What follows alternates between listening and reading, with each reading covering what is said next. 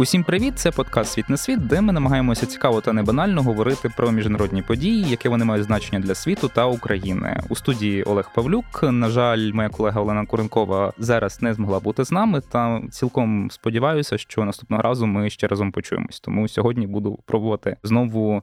Самостійно брати доволі складну, неоднозначно, можливо, певною мірою, але тим не менш цікаву та важливу тему це те, як зараз нас підтримує наша сусідня держава Польща, які зараз відносини між Польщею та Україною, та власне те, що Києву потрібно і, можливо, не потрібно робити для того, щоб продовжувати зберігати підтримку Варшави в нинішній повномасштабній українсько-російській війні. Сьогодні до нас приєднується з Польщі Олена Бабакова, це журналістка, дослідниця міграції та викладачка університету Вістула, яка допоможе нам розібратися в цій складній темі. Олено, вітаю, Олег. Привіт і доброго дня нашим слухачам. Я би пропонував почати з такого більш загального питання, якщо воно не здасться, звісно, певною мірою дилетантським. Ми всі чудово знаємо, і це вже певна аксіома, що Польща є потужним, можливо, навіть найбільшим союзником України в нинішній повномасштабній українсько-російській війні. І здавалося б, що самоочевидно, чому власне так відбувається, та все ж таки хотілося б дізнатися твою думку, чому так сталося, що Варшава ледь там не з першого дня і ще певною мірою до того, як відбулося повномасштабне вторгнення, настільки активно висловлювала підтримку Києву. Можливо, це можна пояснити, наприклад, бажанням Польщі стати таким регіональним, а може навіть і загалом європейським лідером. Можливо, тут навіть грає роль, хай як цинічно це звучить, певний внутрішньополітичний розрахунок. Про нього ми ще також детальніше поговоримо. Якою є твоя думка щодо цього питання? Мені не здається, взагалі, що це питання дилетантське. Мені взагалі здається, що те, що ми уникаємо відповідей на здавалося прості питання, нас пізніше ставить у незручній ситуації, коли доходить до складних питань, тому що ми не розібралися з якимось базисом. Якщо ти дозволиш, я коротко повернуся на кілька кроків назад. Отже, 91 рік в Україні проходить референдум. Польща, як хтось говорить, що перша, хтось говорить, що одна з перших країн разом з Канадою визнає українську незалежність. У польських елітах існує консенсус, що без незалежної України немає вільної та незалежної Польщі.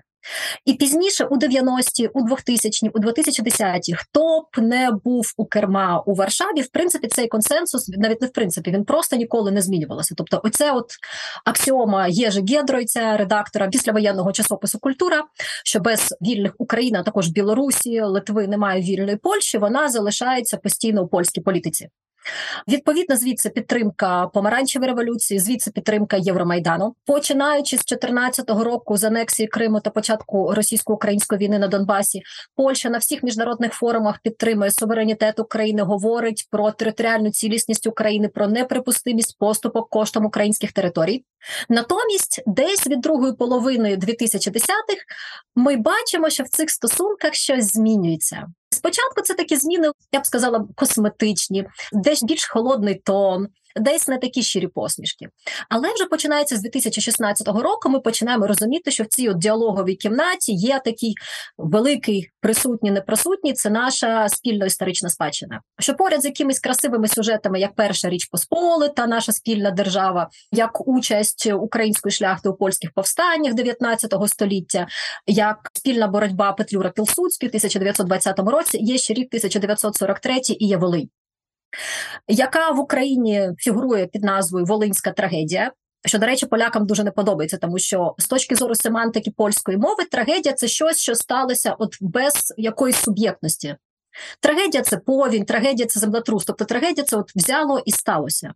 Натомість в Польщі Волинь вважається геноцидом польського народу, здійсненого руками українських націоналістів, і це не просто якесь комуніке істориків. Це від кількох років в Польщі закон, який був ухвалений польським сеймом, вже під керівництвом партії «Право і справедливість. Я хотів би тут уточнити, це консенсус загалом польського суспільства, чи це, скажімо, та річ, яка виникла після того, як у 15 році до влади прийшла права партія право та справедливість, яка й досі перебуває при владі в Польщі. Ти знаєш, мабуть, що коротка відповідь на це питання така: цей сентимент він у польському суспільстві існує. Натомість, те наскільки він є вокальним, дуже сильно залежить від того, що зараз говорять політики, що зараз транслюється в змі. Я до цього меседжу. Відповідальність еліт та відповідальність медіа, мабуть, буде під час нашої розмови періодично повертатися, тому що це дуже сильно впливає на образ України, на підтримку України, на ставлення до українських мігрантів та сьогодні українських біженців. Ну з Волинню власне пов'язана певна криза польсько-українських відносин у другій половині 2010-х. І я, наприклад, пам'ятаю, що от особливо 19-й рік, от початок 20-го, ще до ковіду, було декілька польських інтелектуалів, людей дійсно важливих для польсько-українських відносин, хто писав, що від 1989 року польсько-українські відносини зараз найгірші. Але насправді проблема була не тільки в Волині, не тільки в тому, що українська сторона ну не настільки охоче розмовляла на цю тему, як хотіли поляки. Проблема була тим, що польсько-українські відносини в цей час стали такими англійською гарний термін «pointless».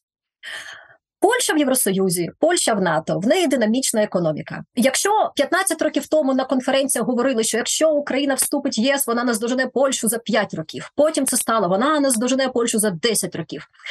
У 2010 було вона наздожене Польщу за 15 років.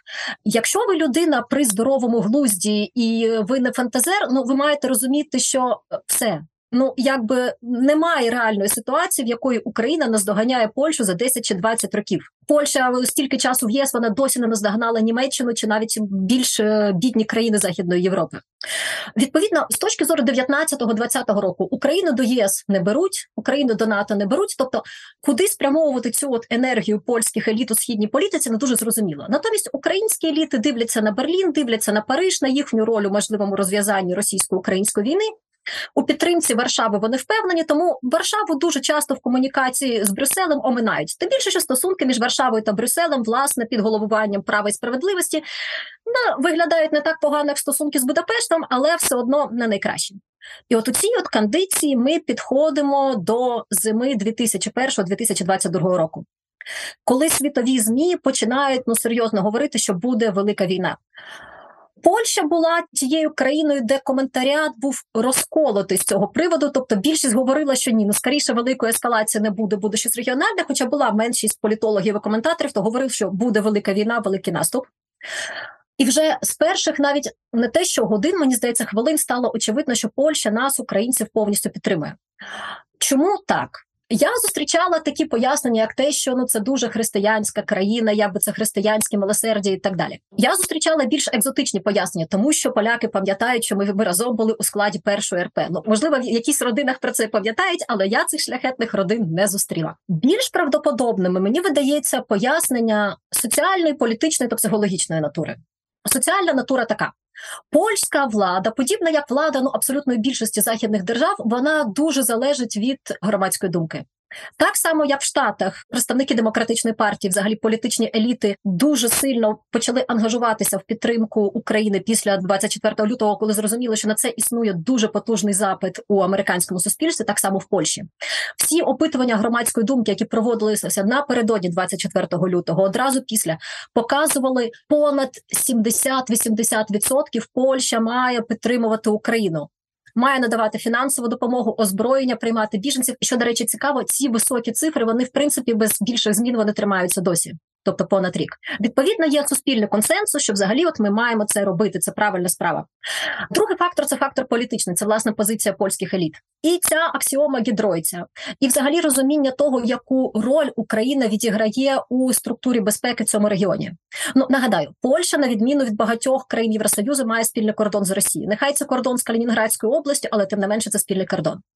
Враховуючи те, наскільки Білорусь дрейфувала і дрейфує в бік Росії після розгрому протестів 2020 року, в якомусь сенсі цей польсько-білоруський кордон вже довший. Він теж стає таким інстантом польсько-російського кордону. Відповідна візія, що польсько-російський кордон ще може продовжитися якби за рахунок цієї української ділянки, вона польські еліти просто вражала і готовність зробити будь-що, щоб ця така чорна візія не справдилася. Ну вона є повною. Ну і нарешті третє, мені здається, таке от last but not least, воно дійсно є дуже важливим. Психологія побудована так, що нам легше емпатизуватися з тим, на кого ми схожі, або кого ми вважаємо схожим на себе. Відповідно, полякам дуже легко емпатизуватися з українцями, тому що ну ми антропоморфічно схожі. Ми живемо в сусідніх країнах. Між нами, особливо в останні десятиліття, існують доволі інтенсивні міжлюдські контакти. Вони асиметричні, тобто менше поляків відвідує Україну ніж українців Польщі, але тим не менше вони є інтенсивні. Ну і врешті-решт, якби полякам легко себе уявити в цій ситуації, що починається війна з Росією, починаються військові дії, починаються злочини проти людяності, злочини, які мають геноцидний характер. Тому мені здається, що оця отряда суспільний запит, консенсус у політичних елітах і розуміння так от безпеки Польщі, плюс от психологічний механізм, що ми схожі, якби а схожих ми підтримуємо. Вони забезпечили таку, ну я б сказала, що майже безумовну підтримку України і з боку польської держави, і з боку суспільства. Угу. А ти вже зазначила, що в принципі ця підтримка, що стосується і надання військової допомоги, надання економічної допомоги і приймання та підтримки біженців з України, вона тримається на дуже високому рівні вже понад рік. І на цьому ж тлі польські еліти, в особі, приміром, там президента чи прем'єр-міністра, буквально нещодавно він так само про це говорив. Стверджують, що у світі, і, зокрема, на заході відчувається втома від України, оскільки війна повномасштабно затягується, і на цьому тлі е, вони побоюються, що буде втрачена підтримка. Але при цьому мені здається, що, попри певні соціологічно високі показники підтримки. Чи можна говорити, що подібна втома, якщо не вже відбувається, то принаймні загрожує і польському суспільству? Наскільки можна говорити, що після понад року повномасштабного інтенсивного конфлікту в Україні так само і польське суспільство рано чи пізно може змінити своє ставлення і до надання Україні військової допомоги, і до приймання українських біженців? Це питання є дуже правомірним. Чи втомилося польське суспільство від війни Україні? Мені здається, що якщо не втомилося, то починає втомлюватися, але знову ж таки це нормально. Проте тут маємо пам'ятати, що оця от польська втома вона абсолютно інша, ніж втома іспанська чи навіть втома німецька. Нещодавно, кілька днів тому, було опубліковані дані березневого опитування польською називається ЦБОС, англійською це абревіатура CBOS, Центр дослідження громадської думки де власне поляків запитали, от якби рік після, як вони ставляться до різних речей, пов'язаних з війною в Україні, з біженством і так далі. І ти знаєш, те, що там 83% говорять, що ми далі маємо приймати біженців з теренів охоплених конфліктів, це передбачуване. Те, що понад одна четверта вважає, що там війна може перекинутися теж на Польщу або взагалі на якісь інші країни, теж передбачена. Але мені здається, що ключова цифра, яка би яка нас тут цікава, це те, що 76% вважають, що війна в Україні загрожує їхній персональній безпеці.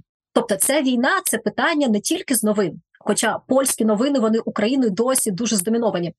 От як зима 13-14 року, мені здається, що от між кінцем листопада і десь серединою травня польських польських новин у польських мейнстрімних змін не було. Тобто скрізь на топі було Україна.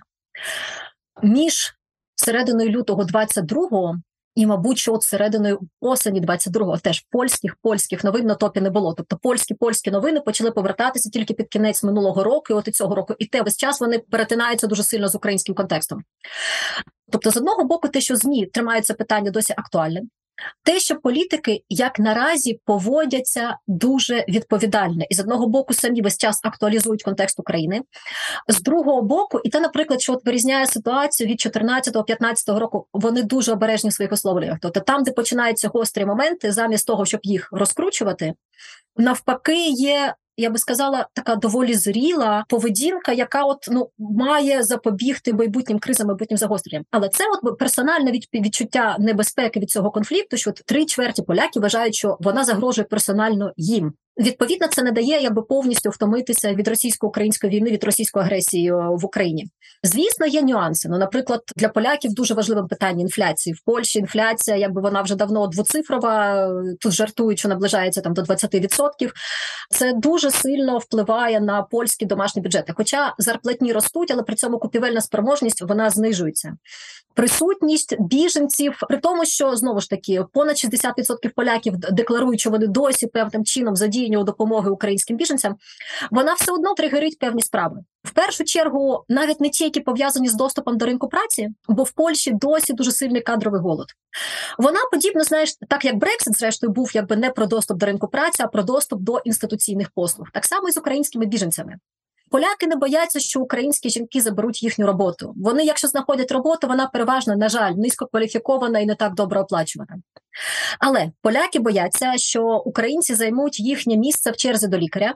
І тут, до речі, е, я знаю, що це така дуже крафтова соціологія, але я користуюся громадським транспортом. в мене немає машини, я їжу без е, плеєра, без навушників. І я коли чую особливо розмови старших людей, то доволі часто от проскакує така нотка, що от я знов не записалася до кардіолога, я знов не записалася до ендокринолога, а от в черзі були українці, а от українці те, українці це і так далі. Це баян. тому що реально польська система охорони здоров'я вона хвора вже багато років. І до війни в Україні, і до 2014 року тут неможливо було нормально потрапити до якогось профільного лікаря. Польща мені здається, що або друга, або третя з кінця в ЄС з огляду на кількість лікарів та медичного персоналу на тисячу мешканців. Ця система вона хронічно недофінансована, тобто з нею є проблема сама по собі. Але факт присутності українців і то, що вони десь там поряд, додає легке пояснення, чому ж я не потрапив до кардіолога. Друга така потенційно конфліктна тема це освіта. У Польщі нещодавно була ну прибічники уряду скажуть, що потрібна, а противники уряду скажуть, що скандальна шкільна реформа. Зростаюча інфляція вона е, робить працю вчителя ще більш недооплачувано, ніж вона була раніше. Реальна ситуація зараз така, що у великих містах супермаркети типу Lidl і Бідронка пропонують тобі зарплатню краще ніж вчитель. Це, звісно, робота не така престижна, але вона і не така обтяжуюча в сенсі відповідальності. Ну, Е, поляки все частіше забирають своїх дітей до приватних шкіл. Якби падає віра у державну освіту, переповнені класи, нестача вчителів. І тут на цю систему з'являється 450 тисяч українських дітей, які приїхали до країни в біженці, і щонаймні половина з них вона якось задіяна у польській системі освіти, тобто у дитячих садках і у школах. Ну, от є напруження. Погано, що польські еліти якраз от до цих питань, до речі, звертаються мало, і тут якраз ведуть таку, от, ну я б сказала, дуже символічну роботу, яка стосується саме такої громадянської освіти, тобто, що виникає з чого. Потенційні запальні пункти є, але мені здається, що як наразі, як наразі, тобто понад рік після, в сенсі ентузіазму поляків, в сенсі підтримки України, ну ситуація виглядає доволі добре.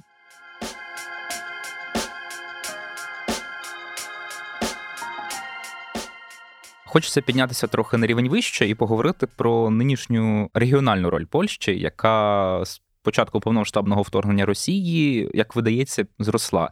Один з цих аспектів це, звісно, активна програма переозброєння війська той факт, що Польща проголосила, що хоче за кілька років стати найбільшою сухопутною армією Європи. Зараз вона активно укладає контракти на купівлю сучасної військової техніки у Сполучених Штатів і Південної Кореї. Зокрема, от буквально на днях прем'єр-міністр Польщі Матеуш Моравецький був у Сполучених Штатах саме для зустрічі, передусім із американськими збройовими компаніями. От на цьому всьому тлі перше питання, яке в мене виникає, це наскільки власне ця активна програма переозброєння польської армії вона узгоджується із тим, яку принаймні на словах величезну кількість техніки та іншої військової допомоги Польща надає Україні.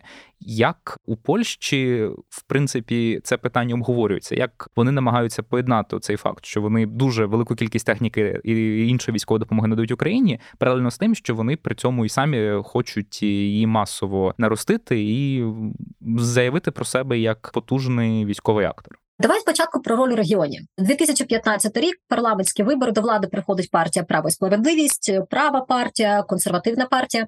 Приходить завдяки якби якимось постулатам, які пов'язані з внутрішньополітичною аджендою. Це і 500 плюс, тобто 500 злотих спочатку на другу і наступну, зараз вже навіть від першої дитини. Це зниження пенсійного віку, це певні там чи інші соціальні плюшки. Люди голосували на них саме цьому, але там була якби для багатьох поляків доволі такі сексі обіцянки в плані зовнішньої політики. Це ну хтось би сказав підваження. Я б сказала, що радше такі челенджі гегемонії Берліна та Парижа у Європейському Союзі. Ми вже не новенькі у класі в Європейському Союзі. Пройшло вже доволі багато часу від акцесії.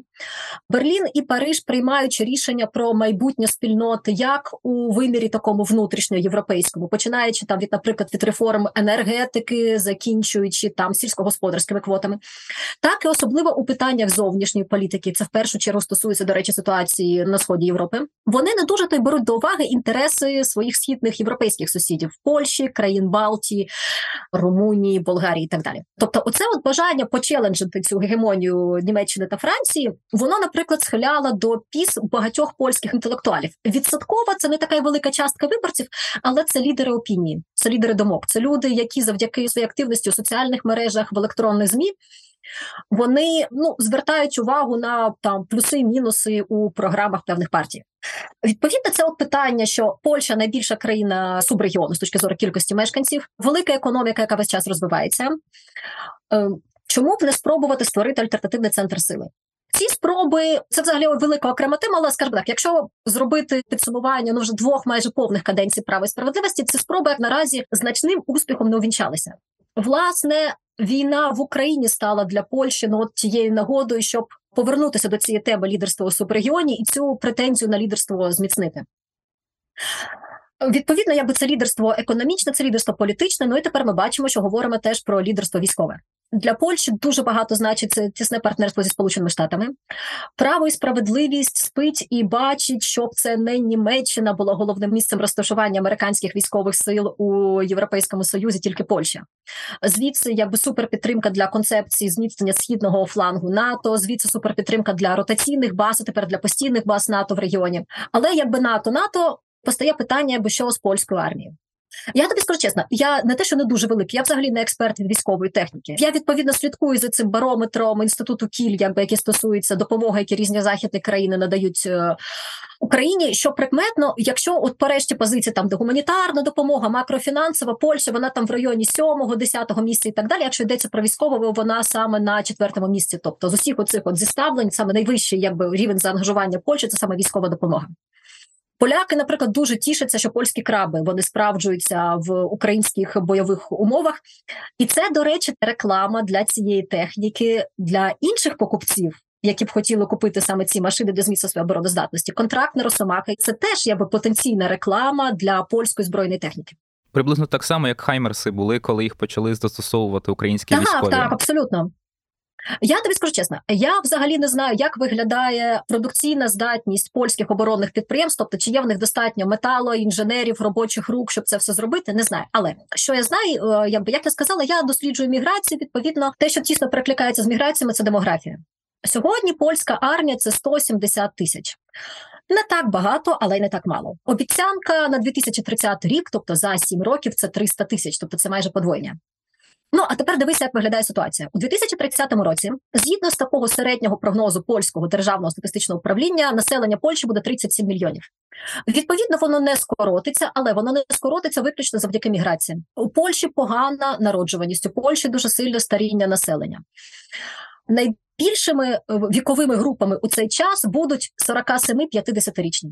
Тобто люди, які чисто фізично вже до активної армійської служби, не скажемо прямо, не дуже не даються. 20-річних чоловіків в цей час буде близько 210 тисяч, 30-річних чоловіків близько 190 тисяч. 30-річних це в сенсі кому 30, а не в сенсі там від 30 до 39. У Польщі буде проблема, мені здається, навіть не як цю армію озброювати, але де до цієї армії брати ну людей, які б хотіли там служити. Це знову ж таки з тим, що зарплатні у приватному секторі від час зростають, і, наприклад, державна служба, яка ще років 10 тому з приватним сектором могла якось конкурувати за найкращих, сьогодні якби взагалі поза конкурсом. Тобто мені оця от концепція створення найбільшої армії, вона мені здається мало реалістична саме з цього такого от банально human dimension. Я нагадаю, що Польща, на відміну, наприклад, від таких країн, як Британія, вона повністю блокує доступ до силових структур для негромадян. Тобто, наприклад, що в Великій Британії е, українець чи українка може бути полісменкою, росіянин чи росіянка може бути полісменкою. Ну, звісно, тобто після відповідної верифікації там служби безпеки, але тим не менше ці посади відкриті. В Польщі навіть польська пошта доволі довго пручалася, щоб працевлаштовувати українців, тому що казала, що польська бабуся не зможе відкрити двері, якщо почує за них український акцент. Так, так, вовк червоні в червоному каптурку та з українським акцентом польським. Натомість ані українці, ані інші мігранти сьогодні не мають доступу до польської поліції, та в принципі навіть до польської цивільної адміністрації. Тобто, або Польща має якось радикально переглянути свою концепцію, хто взагалі може служити в армії, Зараз, до речі, це дуже така тренді тема у польській лівиці, з якою я в принципі якось себе ідентифікую. Це громадянська оборона та участь жінок у цій структурі громадянської оборони. Тому що, наприклад, польські ліві слушно вважають, що цю тему багато років віддавали на відкуп правиці, дозволяючи на цю таку доволі крінжеву мілітаризацію там певних ультраправих структур. Натомість, якби те, що громадянська оборона це загальний обов'язок, і у ситуації, особливо такої загрози з боку Росії, ми не можемо виключати понад половину суспільства, тобто жінок з цього процесу. Ця дискусія вона зараз є. Але якби підсумовуючи, без якогось доступу до силових та мілітарних структур для негромадян я не бачу от цих 300 тисяч чисто на рівні демографії. Метал для додового росомаху знайдеться. Новий танк у Сполучених Штатах. Я думаю, що куплять і новий F-32 чи F-35 теж у Сполучених Штатах куплять. На це гроші не збирають. А де от знаходити людські рученьки та ніженьки? От тут питання у Польщі колосальний голод робочих рук різних, умовно кажучи, чоловічих професій. Uh-huh. От, власне, які пов'язані з тим, що українським чоловікам переважно заборонено залишати терен України. Через це дуже великі запізнення на польських будовах. Бракує будівельників, великий кадровий голод на польських фабриках. Тобто та банально фізична важка робота. Тобто, це навіть не питання про рівні права, це ну це просто питання банально про фізичну силу. І цих, от якби людей весь час Польщі бракує, польській економіці бракує. Тобто забрати звідти ще більше людей і перекинути їх на армію. Окей, ну автоматизація виробництва вона звісно йде. Але тут Польща якраз не є якби примусом ЄС. Тобто, оці 300 тисяч якраз на 30-й рік. Ну навіть після якби розширення якби людей, які надаються до військової служби, мені все одно здається, що тут будуть певні проблеми. Хочеться повернутися тепер безпосередньо до польсько-українських відносин і згадати нещодавній візит президента України Володимира Зеленського до Польщі. В принципі, будь-які закордонні візити українського президента нині це безпрецедентна подія, бо з огляду на те, що в Україні відбувається війна, він, якщо здійснює цей візит, то вкладає в нього, як видається, певний символічний жест, і цей візит повинен би мати якісь конкретні результати або бути ну, в принципі вагомим. Ми, в принципі, вже знаємо, що які були результати цього візиту. Це, зокрема, і надання, як уже з'ясувалося, 200 бронетранспортерів Росомак, про які ми вже говорили, і додаткова інша військова допомога, і укладання контракту, наприклад на виробництво снарядів для танків, тощо це все питання, в принципі, зрозуміле. Але от е, так само цей візит можна сказати оприявнив певною мірою і ту проблему, яка, як видається, виникла в українсько-польських відносинах вперше з початку повномасштабного вторгнення. Звісно ж йдеться про імпорт в Польщі українського зерна за як стверджують польські фермери, заниженими цінами, через що балюється їхній локальний ринок. Ми, звісно, тут не експерти з питань агропродукції і так далі. Але от мені було би цікаво почути, оскільки ти точно це знаєш, як взагалі це питання подається в польському суспільстві і в польських медіа. Тобто. Фермери, як ми бачимо, звісно, говорять про те, що винна Україна і українська сторона пішла на певні поступки для того, щоб ну власне вирішити цю проблему. Але якою формується громадська думка в цьому плані? Про візит Зеленського дивися, Зеленський є у Польщі протягом останнього року суперпопулярний. І він, і Олена Зеленська, і їхні е, соціальні мережі, наприклад, знаю людей, які от підписані в інстаграмі на Зеленського, Зеленського, які там супер обговорюють там їхні пости, їхні фото. Польські еліти, мені здається, були дещо ображені. Що Зеленський здійснює вже стільки закордонних поїздок, а досі не був у Варшаві. Ну окей, поїхав до Вашингтону. Це зрозуміло, перша поїздка, якби ніхто не оспорює. Ну, вибралися до Лондона. Ну, теж зрозуміло, так, Велика Британія, якби потужна держава і так далі. Але ось Париж, ось Берлін, ось Брюссель, а Варшави досі немає. І ти знаєш, якби я вже від кількох поляків, якби які якось дотичні до політичних кіл, чула таку ну, якби нотку незадоволення, що ну скільки ж можна зустрічатися на в якомусь там пересадочному хабі у Жешові. Хлопці, ми ж стільки робимо. Ну ну, ну треба якось ну формально це показати. Ти більше, що Зеленський він же зараз як туринська плащаниця. Кожен хоче виставити у себе, доторкнутися, якби і побачити диво. В цьому плані ну якби Зеленський він ще така дуже корисна персона, тому що для закордону закордонних політиків це дуже доволі таки легка опція підвищити свій власний рейтинг у своїй країні, показатися поряд з Зеленським, в military casual, якби собі додати теж цієї такої патріотичності, войовничості, мускулінності і так далі. і так далі, і так далі. Тому візит Зеленського до Варшави це був просто маст. Погано, що він відбувся так пізно, добре, що взагалі відбувся. Відбувся в дуже добрій атмосфері, і Зеленський і Дуда виголосили реально. Е, ну скажу, якби так абсолютно без підлещування, але дійсно дуже добрі промови, коли виступали у центрі Варшави. І Я ще пам'ятаю, як е, Зеленський заговорив польською, а Дуда процитував Тараса Шевченка, і якщо не помиляюся, гімн України. Так, так, абсолютно. І ти знаєш, це були дуже добрі промови, тому що вони з одного боку були такі, якби і конкретні, і теплі, і дуже такі адресні. А з іншого боку боку. Там не було цього надмірного пафосу, який, наприклад, от був у промовах польських українських лідерів, коли президентом був Петро Порошенка, але який не перекладався на якийсь реальний вибір цих відносин. А от цього от непотрібного пафосу не було. Але от теплота, приязність, якісь такі конкретні, якби правильні меседжі були. До речі, от наскільки добра була промова Дуди, настільки нецікавою була промова Матеуша Моравецького, польського прем'єра, який теж зустрічався Зеленський, який весь час підкреслював, що наша гостинність, наша допомога, ми для вас зробили, і так далі, і так далі, і так далі. Дуда в цьому плані був такий, якби більш споко. Те, що якби цей візит був пов'язаний ну більше з символічним ніж з реальним виміром, знову ж таки, це нормально. Слова про історію, про те, що вона досі кидає тінь на наше теперішнє, вони прозвучали, але знову ж таки в дуже обережній, в дуже такій, от якби дипломатичній формі. Візит супер висвітлювався у польських змі, власне, в такому дуже позитивному контексті. І я б сказала, що на кілька днів він власне затьмарив оцю от зернову кризу. А власне, оці от події пов'язані з зерном, вони у польських змі називаються зернова криза. Що цікаво, зернова криза, а не українська зернова криза. І тут, власне, повертаюся до тієї тези, яку виголосила раніше. Мені здається, будь ця ситуація пару років тому назвали б її українська криза, криза, яка приїхала з України, про це б трубив е, кожен телеканал і кожен лідер, поважаючи себе політичної партії, і показував, як ми захистили вітчизняного аграрія від непольського зерна з українським акцентом. Ну але це знову ж таки іронізує. Насправді ситуація поважна. Тобто, завдяки порозумінню, яке було підписане між Україною і ЄС, яке мало полегшити експорт українського зерна до третіх країн. У Польщі опинилося зерно низької якості, яке не надається на харчування тваринам чи людям яке польські фірми впровадили до обігу до вітчизняного ринку, яке скоріше за все пішло на муку, яка пішла саме на харчові вироби. Польські політики, відповідно, польські змі, я б сказала, що підходять до теми, видно, що дуже обережно і дуже так сказала асекураційно. По-перше, всі підкреслюють, що в ситуації винні неретельні, непорядні злочинні польські фірми, які взагалі це зерно спровадили.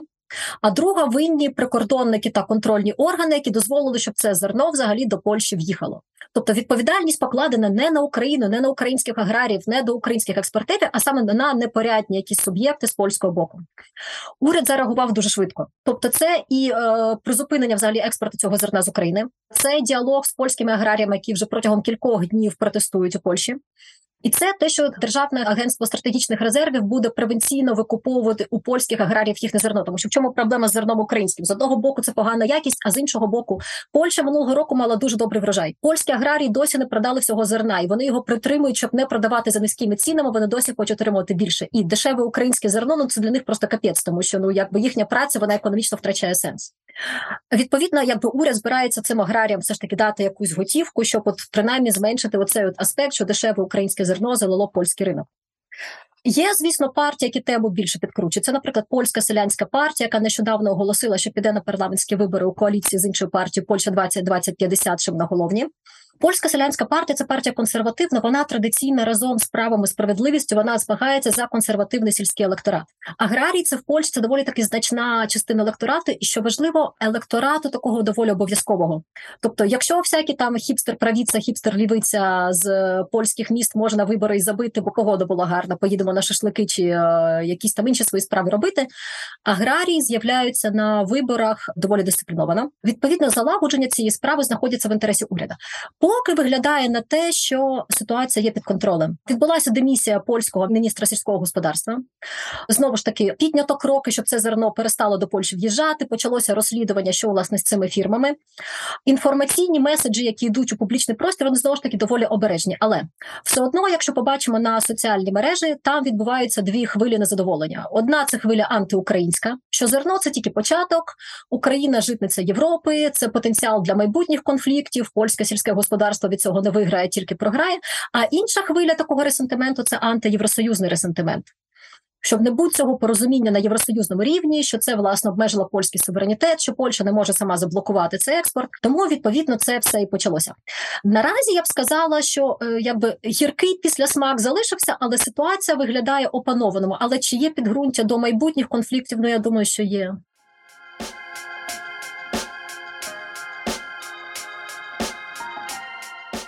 І на сам кінець хотілося б поговорити, звісно, про майбутні парламентські вибори в Польщі, які відбудуться, якщо не помиляюсь, восени 2023 року. Очевидно, що нинішня правляча партія право і справедливість прагне власне утримати владу. Принаймні за тими соцопитуваннями, які я бачив, звісно, взагалі об'єднана правиця, тобто коаліція правих польських партій, вони отримують більшість, але їхні рейтинги почали поступово знижуватися. Мені б не хотілося зараз заглиблюватися в причини цього всього, але в принципі спитати, чого очікувати і Польщі, і певною мірою Україні від майбутніх парламентських виборів. Очевидно, що, мабуть, консенсус щодо допомоги Україні збережеться, але все ж чи не існує, наприклад, ризику, що за внутрішньополітичними перипетіями, які там, зокрема, пов'язані, скажімо, із ситуацією щодо конституційного трибуналу, яка досі не вирішена, це те, що призвело до конфлікту з ЄС свого часу, чи не умовно кажучи, загубиться за цими внутрішньополітичними речами питання України?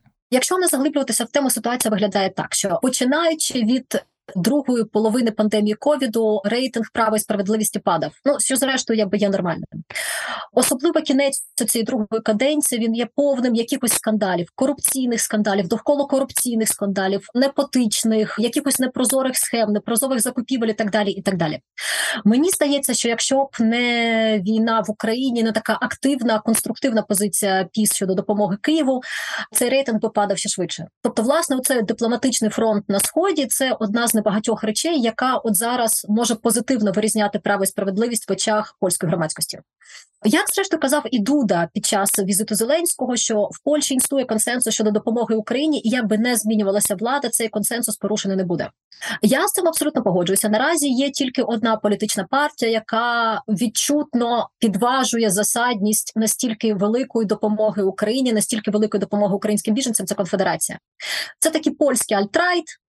Партія особливо популярна, що цікаво у середовищі молодих чоловіків. Тобто це партія, в якої такі от найбільший розброс сенсі підтримки в вікових групах і у гендерних групах. Конфедерація, до речі, весь час набирає рейтинг. Чим ближче виборів, тим більше набирає. Але мені навіть важко уявити ситуацію, що вони увійдуть в спільну коаліцію з правом і справедливістю. Ну занадто багато там тертів з цієї правої сторони політичної сцени. Тому я думаю, що як би не закінчилися парламентські вибори, Україні тут щодо допомоги, щодо підтримки з боку Польщі сильно побоюватися не треба. Інша справа, що це не означає, що наші відносини далі будуть повністю безхмарними. Ну вчора, наприклад, таку дуже ентузіастичну промову виголосив у польському сеймі міністр закордонних справ Збігнів Рау, який говорив про якби унікальну ситуацію сьогоднішнього польсько-українського партнерства наскільки воно є е, міцним, наскільки воно якби збудоване на минулому, але спрямовано в майбутнє, скільки шансів перед нами є. Він власне теж сказав, що на ньому не має бути тіні якихось історичних подій, і не має бути тіні якогось такого недобору у правах для польської нацменшини в Україні. Відповідно, з одного боку бачимо таку певну загрозу цією от економічною тематикою, тобто, чим більше Україна буде зближуватися з ЄС, чим більше європейські ринки будуть відкриватися на аграрну продукцію, тим більше будуть протестувати аграрії, тобто значні виборці у країнах переважно східної та південної частини Євросоюзу. Це раз. Ці уряди вони та звісно своїм аграріям якісь розв'язання пропонують, як аля не експортуйте сировину, тільки перероблену сировину і так далі. Але ці всі зміни вони триватимуть, а протести будуть. Другі загрози це власне ця от історична політика. Впливова польська газета Жечпосполіта якийсь час тому мені здається, що тиждень тому опублікувала колонку редактора Єжи Харчинського. Назва така доволі провокаційна, але там якби зміст вже ну як це зрештою типово для змі, такий більш встановлений. Путін поїде до Гаги, але що з Волинню? Текст присвячений відповідно тому, ну, що це правильно, що українці, міжнародна громадськість хочуть стягати Путіна та Марію Львову Білову за злочини проти українців, за депортації, насильне вивезення українських дітей, за злочини проти людства. Але якщо українці так якби сповнені праведного гніва проти жахливих злочинних дій російських військових, то варто придивитися до того, що робили УПА та українці на Волині. Можна по-різному називати ці події. Трагедія в українській історіографії є якби така течія, яка говорить про другу польську українську війну. Можна говорити геноцид, можна говорити етнічна чистка, але факт залишається фактом. Десятки тисяч цивільних людей загинуло, вбиті своїми сусідами. І сьогодні в українській державі героями є люди, які поносять за ці події, якщо навіть не безпосередньо, то політичну відповідальність. Просто відповісти це складна справа. У нас зараз війна і так далі цього недостатньо. Так як українцям недостатньо почути від росіян, що в нас злочинний режим, тому не можемо протестувати, тому ми не можемо якби організувати кращий опір, тому ми не можемо більше підтримати українцям. Як українцям цього недостатньо від росіян, так полякам цього недостатньо від українців. Справи виглядають більш-менш так, але ну знову ж таки спробуємо закінчити на якійсь оптимістичній ноті. Дійсно, те, як виглядає польсько-українське партнерство сьогодні, мені здається, що і два роки тому ми не могли уявити, що ми будемо свідками чогось такого. Є такий навіть певний сегмент, якби польських правок, які говорять, так можливо, варто зробити польсько-українську спільну державу. Понад 60 мільйонів населення, такі природні ресурси, такі войовничі люди, на відміну цих оцих м'якотілих західної Європи, які не візьмуть зброю до роки, люди, які вміють постояти за своє життя та гідність. Ну, ця ідея вона така, вона більше живе, звісно, в соціальних мережах, ніж в реальній е, якісь політичні дискусії, але тим не менше навіть таке існує. Як правда, пишуть коментатори, ну непогано б ще було запитати українців, що вони про це думають. І тут згадуються ці тези російської пропаганди про наміри Польщі анексувати західні області України одразу ж. Так Так, е- але тут скажу одразу: в Польщі немає не те, що значної політичної сили, але жодного побажаючого себе політика, який би хотів адексувати якісь області в Україні. Це тема абсолютно нема. Це є абсолютно російський фейк, це проблема повністю висана з пальця. Я б сказала так, що українці, які слідкують за польською закордонною політикою, можуть сподіватися на осінні вибори парламентські доволі спокійно.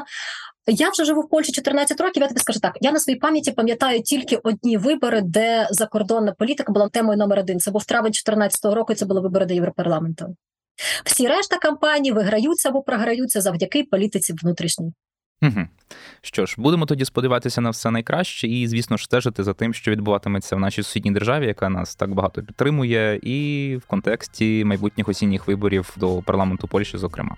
Дякую тобі, Олена, за те, що зробила такий широкий масштабний екскурс і в історію українсько-польських відносин, і в сучасність, і розкрила його, як мені здається, із дещо несподіваного для нас боку, особливо в плані демографії і певних культурних аспектів взаємовідносин. І я сподіваюся, що нашим слухачам було цікаво. Дякую за спілкування. Привіт, Києву. Нагадую, що в нас в етері була Олена Бабакова, журналістка, дослідниця міграції, викладачка університету Вістула. Це був подкаст Світ на світ, де ми намагаємося цікаво і небанально говорити про міжнародні події, їхній вплив на світ та Україну.